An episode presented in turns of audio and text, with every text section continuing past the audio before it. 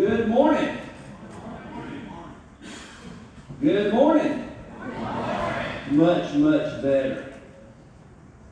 Noise. That's the title of the sermon. Noise with a question. You know, noise can be good, noise can be bad. But I want to read a scripture where two different groups of people heard noise and they responded differently. You know, I heard so many people say this past week that God was in the house. God was in the house and his presence was here and we was uplifting his name and we was praising him. So this scripture comes to mind and we find it in Mark chapter 2 verse 1. And again, he entered into Capernaum after some days. And it was noise that he was in the house. Noise that he was in the house. It so great and why is there noise that Jesus is in the house? Well, you may say that means worship is taking place. And that's true. There was noise, and you may say miracles were being done. And that's true if you read the whole chapter. You may say that prayer was taking place also. And that's also true. But I want us to look at three things about this noise and about God being in the house. But before we go there, let's go to the Lord in prayer. Father, we thank you. We love you, Lord. And Father, we thank you that you're in the house, that your presence is from corner to corner. Father, we thank you that you're also in the parking lot with those out there, Lord. We ask a blessing upon those cars and those people that are there, Lord, that you will fill those cars with your presence. That there may, may be noise in those cars, and there be noise in the church, but a good kind of noise. A noise that gives you praise, a noise that gives you honor, a noise that means worship. Father, go with us into your word. For it's in your name that we pray. Amen. Jesus invites us into his house. You know, Jesus tells us in Matthew 7, chapter 7, verse 7 and 8, Ask and it will be given to you. Seek and you will find it. Knock and the door will be open. For everyone who asks receives. The one who seeks finds. And the one who knocks, the door will be open. In other words, God is saying, I'm in the house. And I invite you to come in. I'm in the house, and if you have a need, just knock. Because if we look at the word knock, it means to request. It means to desire something. Maybe this morning you need to ask for forgiveness. If that's the case, Jesus says, Come on in. I'm in the house. Maybe this morning you need a friend to talk to. And Jesus says, I'm home. Knock and come on in. Maybe this morning you need to hear some chains falling because you heard there's power in the name. There's power in the name, and you need to hear some chains falling in your life. Jesus says, Knock and it will be given. Come on in. See, maybe this morning you need an encouraging word from someone that cares. And Jesus says, I'm in the house and I'm waiting. Come in. And what is so amazing when Jesus invites you into the house, he is inviting you into his household. He's inviting you into his household and to be part of that household. It tells us in Ephesians chapter 2, verse 19. Consequently, you are no longer foreigners and strangers, but fellow citizens with God's people and also members of his household. And this is so amazing because the word here means not only the house and the dwelling, but also the household. It means those that have accepted Christ, those that have knocked on the door and said, Jesus, I need forgiveness. Those that have knocked on the door and said, Jesus, I need the power that's in your name. Jesus says, Come on in. Now you're part of my household. You're part of my family. And I love this word no longer. Because it says you are no longer foreigners, and it brings attention to your new and changed status. Now you're no longer a sinner. In the sense of God, you're still sinning. But God had washed you as a sinner. And now God is saying, now you're part of my household. You're part of my family. And when God says you're part of his family, God wants to do things for you. He wants to bless you with his presence. He wants to be there when you go to the doctor's offices and you get bad news. But he also wants to be there when you fight something and you won, you became more than a conqueror. God said, It's my household. You are family with me. And you know, when we go through something, we want our family there. And God says, I want to be there with you because you're part of the household. I recently read a story about a door to door salesman. This door to door salesman was terrible. He could not sell a single thing. And he went door to door to door, and no one would buy anything. Every door he knocked on, the same response I don't want anything. But every day, every day, he went to this same lady's house. Every single day for months. And every day she turned him away. Finally, he appeared on the doorsteps for the 100th time. And just to keep the man from coming back, the woman made a purchase. Man, she was relieved. I mean, he was relieved, and she was too. She said, I finally got rid of him. He thought I finally sold something. Man, everybody was happy. Things was great. Well, the next day, the man went to the same woman again that just purchased from. And he rung her doorbell. And she asked, What are you doing here? The man replied, Well, now that you're an established customer, that's what God wants in our lives. He wants us to be an established customer. God wants us to not only knock on His door just when we need Him, but knock on His door when we praise Him. He wants us to knock on His door when we uplift His name. God says that once we become part of His household, we are established customers. Or maybe we need to rephrase that. We are established relatives of His. We're members of His household. So, you know, now we're part of His household. And we're part of being an established customer with Him. So now let's look at the noise. Let's look at the noise, that we find in Mark 2, verse 1. We're going to read it again. And it says, It was noise that he was in the house. In other words, what it means is what was taking place on the inside was making a difference on the outside. Think about that. What was taking place on the inside of the house began to be talked about on the outside of the house. It was making a difference. And Jesus didn't create the noise, He was the cause of the noise. Think about it. He didn't create the noise, but He was the cause of the noise. But I want us to look at two different responses to the noise. There were some of those that wanted to know more about Jesus. Man, there was noise that they wanted to know. There were some of those that needed Jesus in their lives, and they was there. It tells us they gathered in such a large number that there was no room left. Not even outside the door. And he preached the word to them. And it says some men came, bringing a paralyzed man carried by four of them. And they could not get to Jesus, so they made an opening in the room. And I can imagine this scene. There's such noise and such things going on. They didn't even notice someone was being lowered from the roof. In other words, they was just looking at Jesus, just hearing his words, and they was taking it in. And here comes this person being lowered through the roof. And when Jesus saw their faith, he said to the paralyzed man, Son, your sins are forgiven.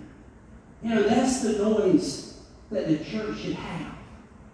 It should have the noise about Jesus and about salvation and about healing and about comfort. It should have those noises. But there's another noise that churches still have today, and it's not a good one. But I cannot be totally honest with you unless I share this with you. It's a noise that so many churches has where it says it's about me. And if we go and read the scripture, it says, Now some teachers of the law were sitting there thinking for, to themselves. Why did this fellow talk like that? He's blaspheming. Who can forgive sins but God? In other words, there were some there that just wanted to praise God and just hear what he has to say. And then there's some over here that's saying, you know, here he is blaspheming. And we find that in our churches. We find that in our Christian world. I mean, think about it. You know what they call today? They call today low attendance Sunday. Because it's a Sunday after Easter. I think we had 378 in worship by Sunday. Man, we was praising God, we was lifting up. But where are they today? Where are they today? I told someone we are going to have to start doing Easter in January, February, March, April, May, June, and just keep going. Every month have an Easter. Every month have a sunrise. But here was these men, instead of making noise about who God was, it was making noise that was negative. They was making noise against the kingdom. And we see in Mark chapter 2, verse 8, immediately Jesus knew in his spirit that this was what they were thinking in their hearts. And he said to them, Why are you thinking these things? Instead of praising God for the healing of the man, instead of praising God for the salvation that this man received, they were more about themselves. And I say this with all love, with all respect. Church is not where you get a participation award for coming. Church is about God. I hear so many people, that church hurt my feelings. That church wouldn't let me do this. In other words, the noise is about what church wouldn't do. But you will get a participation award in life. It will be either with the kingdom and with God, or it'll be about hell with Satan. You will get a participation award. And it's going to be one of those two. But when I hear people, and I have heard people in this church, and I know it's not you, I know there's some people that's going to be watching at the second service, and I say it with love, I say it with respect. Put your boy pants on and say it's about him. Get over it. Get over it. Because when we start to get over the things that hinder us from worshiping God, we start to realize God is bigger than us. Get over it. See, church is the only place where people get offended and blame the church for not it. You know, I'm sure there's other things that gets us upset. And, you know, makes us angry. But we keep going.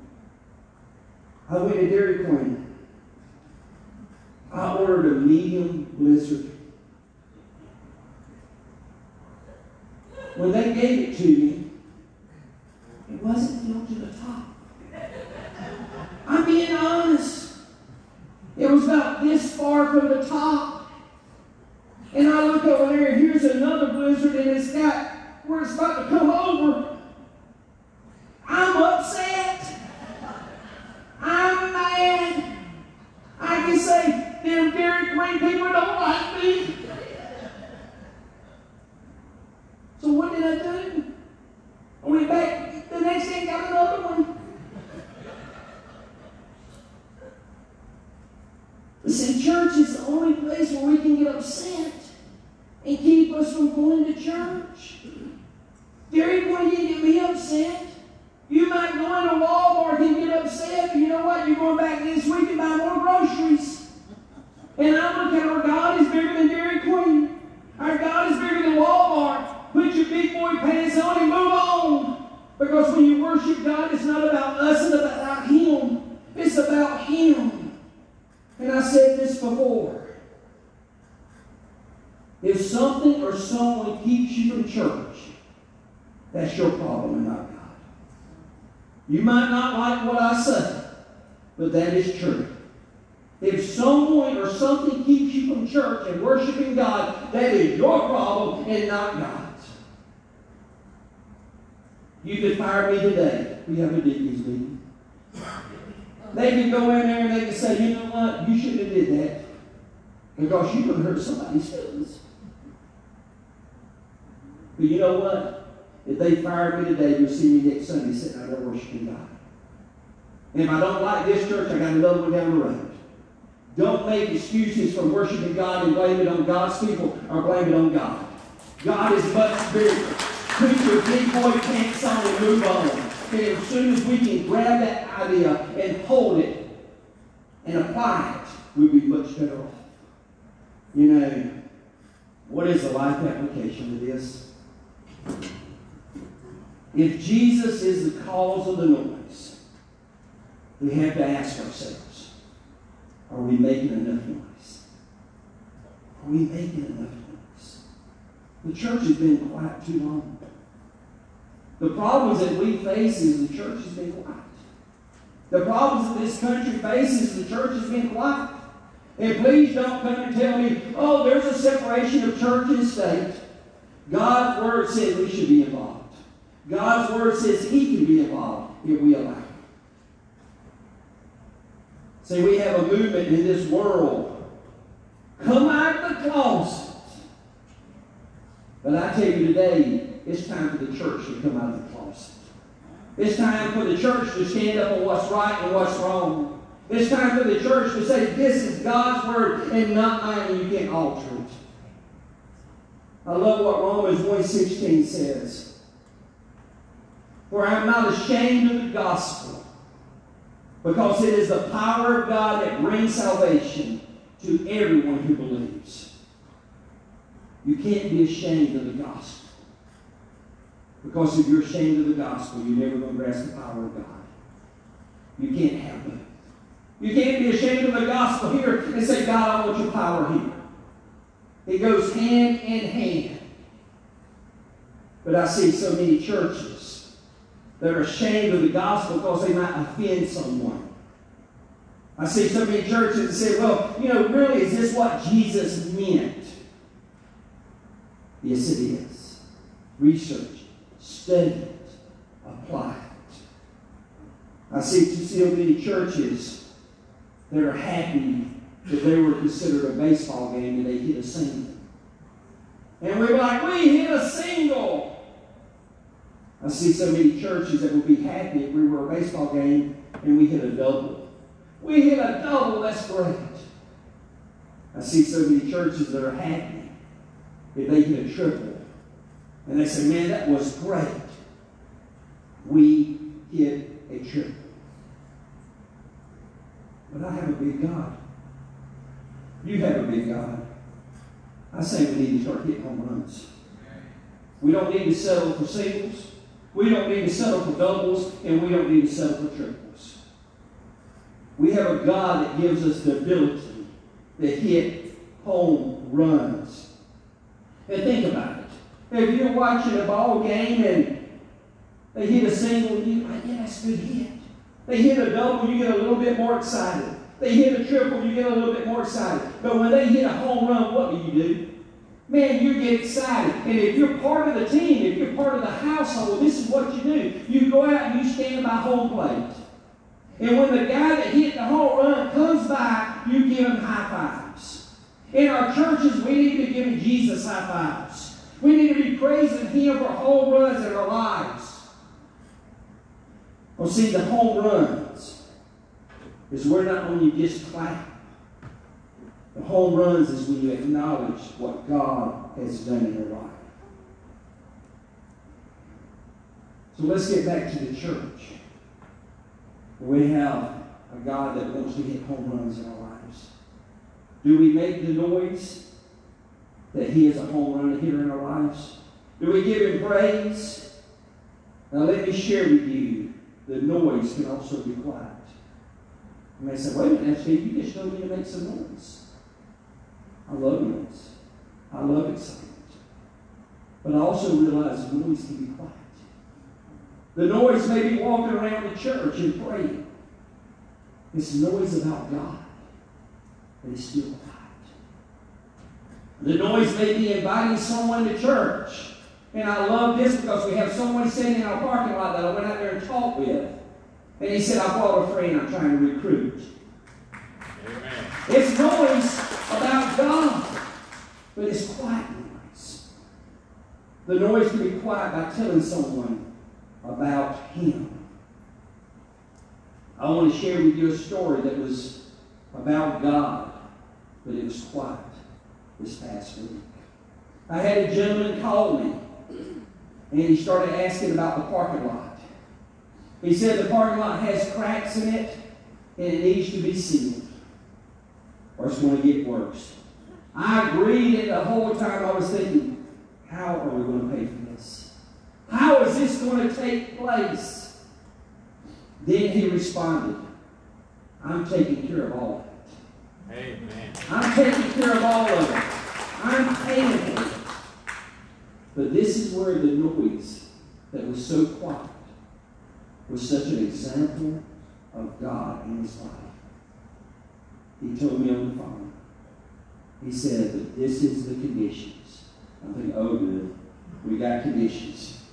Yeah, that's not something you want to hear. But this was his condition. No one can know where it came from. Amen. The noise was quiet, but it was praising. It was praising God for what God has done in his life. See, the question is, what noise can we make about Jesus being in the house? We're going to start coming back and coming back strong with our Bible studies, with our small groups. I want to start a small group where we will meet at Dairy Queen. I'm in. Got one.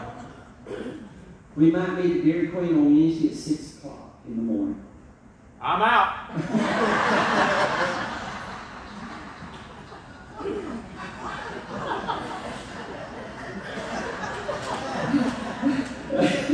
Okay.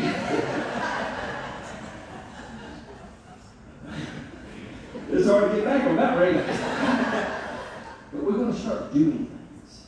See, a group doesn't have to be 20, 25, or 30. A group could be somebody that loves golf. And say, hey, meet me at the golf course at 5 p.m. Jerry, we can make that one. Yes, sir. and, and just have a devotion. We have a, now you can walk this and after three laps you have a mile. It might be that you call up some friends. But what we want to know is when you do these small groups, let us know about it. My son goes to a small group every Wednesday evening. There's not but five in there. You say, five people? But this church has probably hundreds of those five people groups Amen. and they're building relationships. There's a book I want to start going through. It's called The Starfish Movement. That's one going to be one of our study books if you're in my group. And if you look at a starfish, it's really kind of amazing because a starfish can reproduce itself. And I want to share with you a story. There was a, fish, a fishing village in Australia, and they faced a crisis that the starfish population was exploding. It was taking over the inlet, and it was destroying the coral. So some men got together and they said, you know what? We can kill the starfish. So what they did, they got together, they died down, and they cut, started cutting the starfish and just laying them on the floor of the ocean. And as they cut the starfish and they laid it, they thought, our problems have been solved. But a starfish can reproduce itself. When you cut it into two, it makes two. And that's what this book is about. Getting more people involved in the church. In other words, dividing up and conquering. And that's what Jesus did. You know, he sent out the 12, then he sent out two by two. Jesus said, I'm sending you out. So we're going to start doing things now that we're coming back, and we're going to start multiplying and reaching people and sharing the gospel of Jesus Christ. So we have something to make noise about. But it's good noise. I hope you're on this journey with me. It's going to be amazing. I promise you. Maybe you have a gift of doing something. You say, I can share this with someone else. Invite them. Share it. And then allow them to use that gift in the church. The starfish movement. This morning, first and foremost,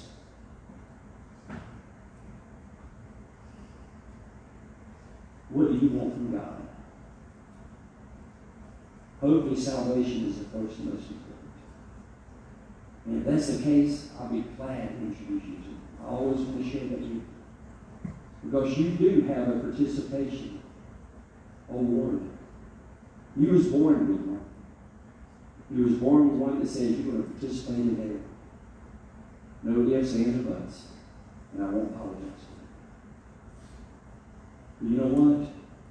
You can have another participation from Jesus that says you can be in my house Amen. and you can be with me. Or maybe this morning you need to give some noise to God for what He's doing in your life. And maybe this morning, don't take it the wrong way, but maybe this morning you need to put your big boy pants on and say, you know what? It ain't about me. It ain't about my feelings. It's about Him. And maybe this morning you know someone that's feeling that way. I can't go to church. They hurt my feelings.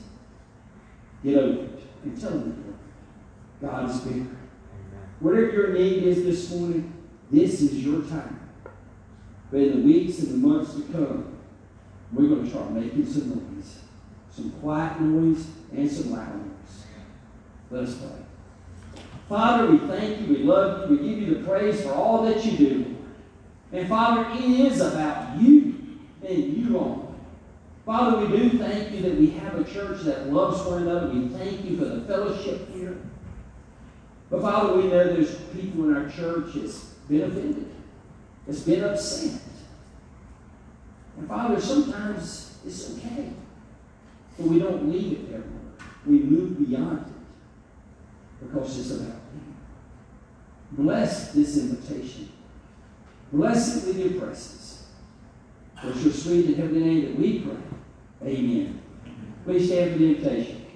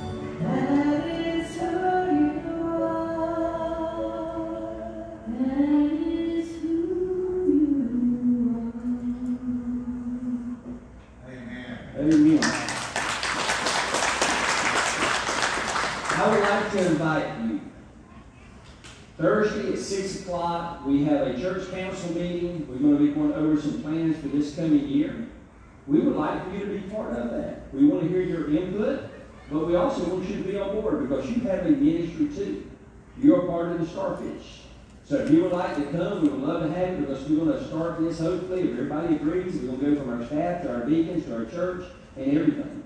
And when you catch hold of all this, you don't realize it's time to make some noise.